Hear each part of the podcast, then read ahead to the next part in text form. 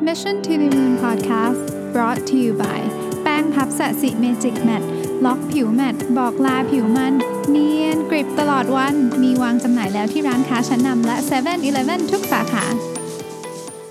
สวัสดีครับ ยินดีต้อนรับเข้าสู่ Mission to the Moon Podcast episode ที่ 278 ตอนที่ 2 นะครับคือจริงไม่อยากขึ้น episode ใหม่เพราะมันเป็นเหมือนตอนที่ผมตัดมาจากเมื่อวานเนี่ยเพราะว่าคำถาม ยาวมากฮะก็เลยเกรงว่าเดี๋ยวมันจะยาวเกินไปนะครับ หลายท่านคอมเมนต์มาว่าเออ episode คำถามนี้ทำไมมันถึงยาวนะฮะก็เลยตัดให้สั้นลงนะครับ เป็น 2 ตอนนะฮะก็ผมอัด episode นี้ในวันจันทร์ที่ 21 นะครับเช้าวันจันทร์ที่ 21 วันนี้ฝุ่นของกรุงเทพดูจะหนักมากนะฮะก็ยังไงก็ดูแลตัวเองนะครับ ใส่หน้ากากแล้วก็พยายามหลีกเลี่ยงการออกไปกลางแจ้งถ้าเป็นไปได้นะครับผมแอบเริ่มคำถามแรกเลยนะครับคำถามแรกมีท่านหนึ่งถามเข้ามาว่า แผ่นเสียงนะครับคุณคุณวิชอบแผ่นเสียงไหมก่อนอันดับแรกนะถามผมชอบแผ่นเสียงไหมก็ จริง ๆต้องบอกว่าชอบเหมือนกัน เพราะว่าได้คอลเลกชันหนึ่งมานะครับจาก ญาติญาติจากคุณพ่ออะไรนะฮะก็มีคอลเลกชันแผ่นเสียงเริ่มต้นนะฮะคือไม่ได้ซื้ออะได้มีคนเขายกมาให้นะครับ แล้วก็มีเครื่องเล่นแผ่นเสียงเก่าๆอยู่อันหนึ่งผมก็ไปซ่อมนะฮะเออก็ฟังเพลินดีนะครับ แต่ก็ไม่ได้จริงจังอะไรมากมายนะก็รู้สึกว่าเออก็เป็นเป็นของที่มันมันมันเพราะดีอะแล้วมันก็สงบดีเวลาฟังนะผมเวลาฟังผมฟังอยู่บ้านนะฮะแต่ว่าธุรกิจแผ่นเสียงนะครับ ดีขึ้นอย่างมาก ต้องบอกอย่างนี้ก่อนนะฮะผมเอาข้อมูลมาจากเนลสันนะครับเนลสันให้ข้อมูลอย่างนี้ครับบอกว่าธุรกิจแผ่นเสียงเอาเฉพาะในสหรัฐอเมริกาก่อนนะฮะปี 2006เนี่ยนะฮะขายกันอยู่ที่หกอ่าเก้าแสนแผ่นนะครับเก้าแสนแผ่นนะฮะ2007 ก็ขยับขยับขึ้นมานะครับปี 2012เนี่ยอยู่ที่ 4.6 ล้านแผ่นน แล้วก็พอกระโดดมาถึงปีที่แล้ว 2018 เนี่ย 16.8 ล้าน อัตราการเติบโตประมาณโอ้เกือบ 2,000%นะนะฮะเพราะฉะนั้นโตขึ้นทุกปีไม่มีปีไหนไม่โตเลยนะครับแล้วก็โตเยอะมากด้วย เพราะฉะนั้นธุรกิจแผ่นเสียงเนี่ยถ้าเอาเฉพาะในอเมริกาเนี่ยถือว่าโตมาก ตัวเลขในฝ้าของอังกฤษก็ใกล้เคียงกันนะครับใกล้เคียงกัน ก็ใครที่สะสมแผ่นเสียงอยู่หรือว่าอยากจะเริ่มเล่นแผ่นเสียงนะครับ ตัวตัวเลือกของคุณมีเยอะขึ้นแน่นอนนะฮะในอนาคตนะธุรกิจแผ่นเสียงเนี่ยมันสำหรับท่านที่เล่นแผ่นเสียงคงเข้าใจดีอยู่แล้วนะครับ ว่าเสียงมันไม่เหมือนกับพวกดิจิตอลไฟล์นะฮะแล้วก็ผมคิดว่าอีกอันหนึ่งที่ที่ทำให้แผ่นเสียงมีเสน่ห์มากคือพิธีกรรมของมันเราต้องเช็ดแผ่นต้องวางต้องอะไรคือเนี่ยฮะมันเป็นลักษณะที่ที่ผมว่ามันคลาสสิกมากนะครับ อีกอันหนึ่งนะฮะหลายคน เจอแผ่นเสียงเก่าๆนะครับต้องเก็บแผ่นเสียงให้ถูกวิธีนะครับลอง search Google ดูมันมีหลายวิธีขึ้นอยู่กับพื้นที่ที่คุณจะเก็บ ไม่งั้นแผ่นเสียงเก่าๆที่ได้รับมรดกมาจากคุณพ่อคุณแม่คุณปู่คุณย่าเนี่ยมันจะพังนะฮะถ้าเก็บไม่ถูกวิธีนะครับแล้วเสียดายมากนะครับ ผมบอกเลยว่าบางแผ่นที่หายากๆของศิลปินหลายท่านเนี่ยแผ่นหนึ่งสี่ห้าพันก็มีนะนะฮะก็ลองไปค้นดูนะฮะว่ามีแผ่นเสียงหลงหลงเหลืออยู่บ้างหรือเปล่านะครับ ท่านที่สองถามแม่นะครับบอกว่าเอ่อตอนทำ IF ตอนทำ IF เนี่ยแหล่งโปรตีนมาจากไหนนะครับเพราะว่าได้ข้อมูลมาว่าโปรตีน 1 กรัมต่อ 1 กิโลนี่คือเข้าใจว่าต่อน้ำหนักตัวนะฮะรู้สึกว่าทานโปรตีนไม่พอนะครับ อันที่ 2 คืออยากฟัง EP เกี่ยวกับการสัมภาษณ์เรื่องการไปเรียนต่อนะฮะกับการสัมภาษณ์งานนะครับ สัมภาษณ์งานมีแล้วลองกลับไปดูแต่ว่าสัมภาษณ์เรื่องการไปเรียนต่อ ผมเข้าใจว่านี่คือการสัมภาษณ์เพื่อจะเข้ามหาวิทยาลัยถูกไหมฮะอันนั้นยังไม่ได้ทำเดี๋ยว เดี๋ยวขอหาข้อมูลนิดหนึ่งนะครับ เพราะว่าการสัมภาษณ์ตอนยุคผมกับยุคนี้มันคงต่างกันเยอะนะฮะเรื่องเอาเรื่อง IF ก่อนละกันนะครับ IF เนี่ยถูกต้องเลยฮะ ต้องมีโปรตีนพอสมควรต้องมีโปรตีนค่อนข้างเยอะใช้คำนี้แล้วกัน ไม่งั้นจะหิว ปัจจุบันนี้ที่ผมทำอยู่เนี่ยสิบแปดหกเนี่ยนะฮะ ถ้ามื้อเที่ยงทานโปรตีนน้อยนะฮะ มีความเสี่ยงมากที่จะหิวนะครับการการทานโปรตีนนะผมผมผมแบ่งออกเป็น 2 กลุ่มอย่างนี้นะฮะกลุ่มที่เป็นที่เราเห็นชัดๆว่าเป็นโปรตีนนะก็คืออย่างพวกเนื้อสัตว์ต่างๆพวกนี้นะเห็นชัดๆเลยว่าเป็นโปรตีนนี่นะครับ อันนี้เนี่ยให้พยายามให้พยายามทานเยอะขึ้นกว่าปกตินิดนึง อันนี้ผมไม่ได้ช่างมันกรัมเป็นอะไรนะฮะแต่ว่าเลือกที่มันลีนนะ ไม่งั้นเนี่ยเดี๋ยวจะมีปัญหาอื่นตามมา เช่น ผมรู้ครับว่าอกไก่มันน่าเบื่อมากนะครับ ก็ลองอย่างอื่นก็ได้นะครับ ปลา แต่อกไก่เป็นของที่กินง่ายที่สุดนะพูดจริงนะครับ เพราะว่าร้านสะดวกซื้อก็มีขายที่ไหนก็มีขาย คือจะกินตอนไหนก็มีอกไก่นะฮะปลาก็โอเคนะครับ ถ้าจะทานเนื้อทานอะไรก็เอาแบบที่มันลีนหน่อย ต้องทานโปรตีนเยอะ ต้องบอกอย่างนี้ก่อน ต้องต้องเยอะกว่าที่เคยกินแต่ละมื้อปกตินิดนึง เพราะว่าคราวนี้เรารวบมาเหลือแค่ 2 มื้อถูกไหมฮะ อย่างมากสำหรับคนที่ทำเหมือนผมคือ 18 6 บางคนก็ทำโหดกว่านี้นะ ยี่สิบสามหนึ่งอะไรอย่างเงี้ยนะครับก็คืออดยี่สามกินหนึ่งพวกนั้นก็ต้องทานโปรตีนให้เพียงพอนะครับก็ความให้ใช้ความรู้สึกก็ได้ครับ ถ้าเกิดว่าไม่ไม่เข้าถึงขั้นช่างตวงวัดเนี่ยนะครับ จริงๆจริงเนี่ยถ้าเกิดว่าจะ strict มากๆอย่างคนที่เขาทำคีโตบวกกับ IF เนี่ยก็ควรจะต้องช่างตวงวัด แต่ว่าผมผมอาจจะไม่ไม่เหมาะกับวิถีชีวิตผมนะฮะอีกท่านหนึ่งถามเข้ามาว่า เอ๊เห็นพูดเรื่อง IF แล้วพูดต่อเลย วันก่อนไปฟังพี่หมูกับคุณจีนจีบันนะครับบอกว่าเวลาทานอาหารที่ดีที่สุดคือ เที่ยงถึงประมาณ 6 โมงสำหรับคนที่ทำ IF สำหรับคนที่ทำคีโต แล้วเราผมทานกี่โมงเนี่ยคือจริงๆต้องบอกว่ามีมีตำราอยู่เหมือนกันว่าเวลานั้นดีนะครับผมจำเหตุผลไม่ได้แล้วตอนมีอยู่เคยอ่านหลายทีละแต่ว่า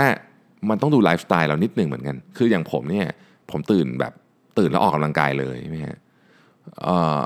เคยลองแล้วจะอดไปถึงมื้อเที่ยงไม่ไหวอะ่ะคือรู้สึกมันเยอะไปก็ก็เลยทานมื้อเช้ากับมื้อเที่ยงแทนที่จะเป็นมื้อเที่ยงกับมื้อเย็นอะไรเงี้ยนะฮะก็ลองดูครับผมคิดว่าวิถีชีวิตเราเนะ่ยเป็นตัวตัดสินเนาะว่าว่าเราจะว่าเราจะควรจะเลือกเวลาไหนในการทำคีโตนะครับอีกท่านหนึ่งบอกว่าตอนนี้ทำบริษัท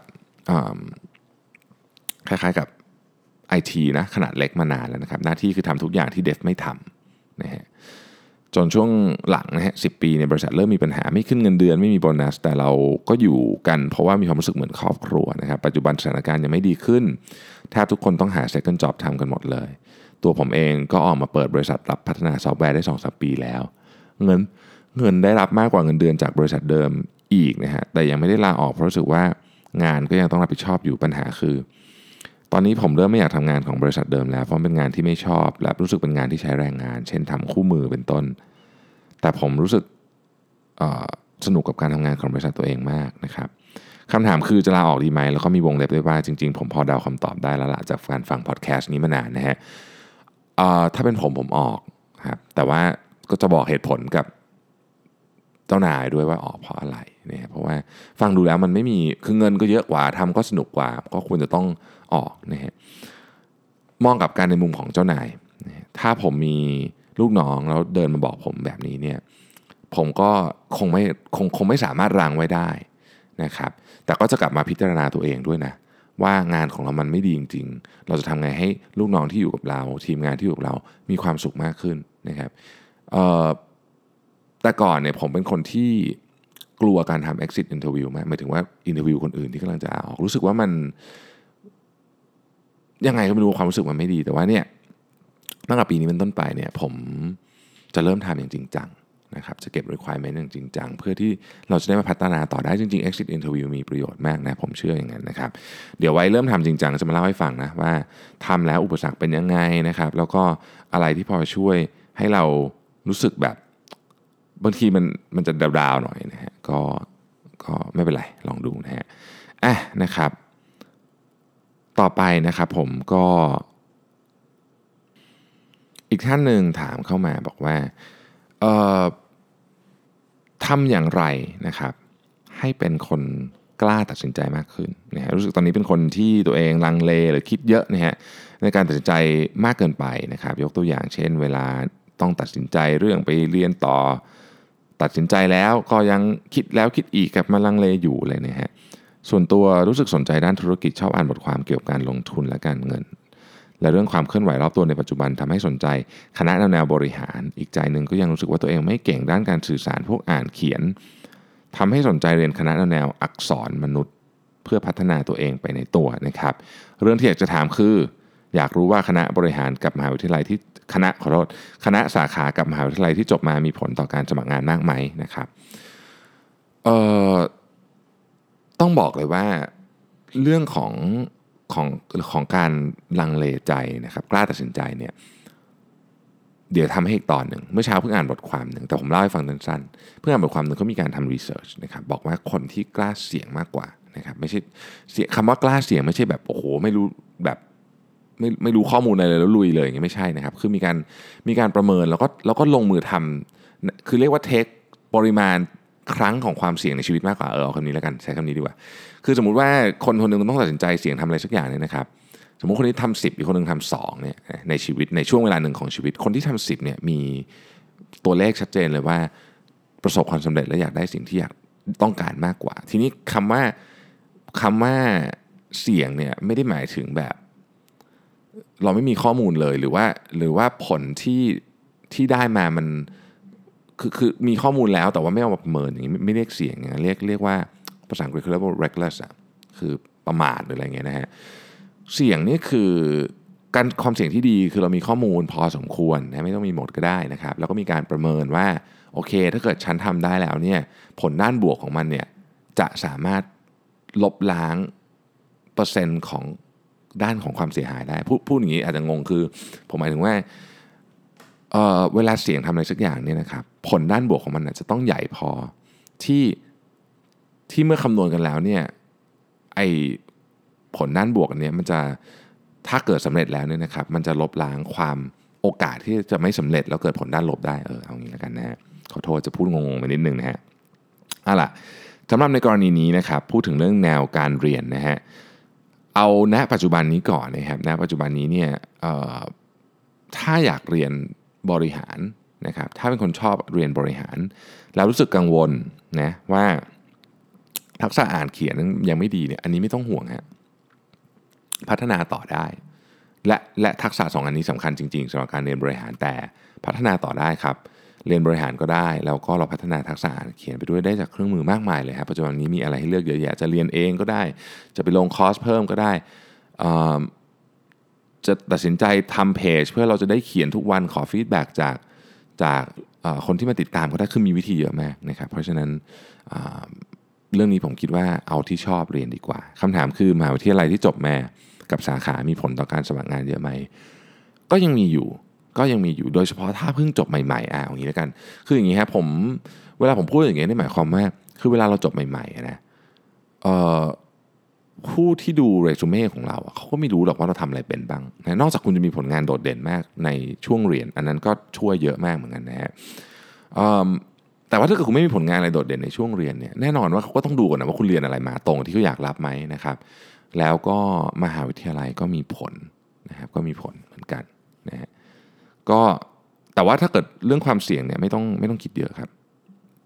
อีกท่านหนึ่งนะครับบอกว่าเออส่วนตัวเนี่ยนะเป็นคนรู้สึกว่าอยากจะอ่านหนังสือให้มากขึ้นนะครับ แต่หนังสือที่ดีๆ ส่วนมากจะเป็นหนังสือภาษาอังกฤษ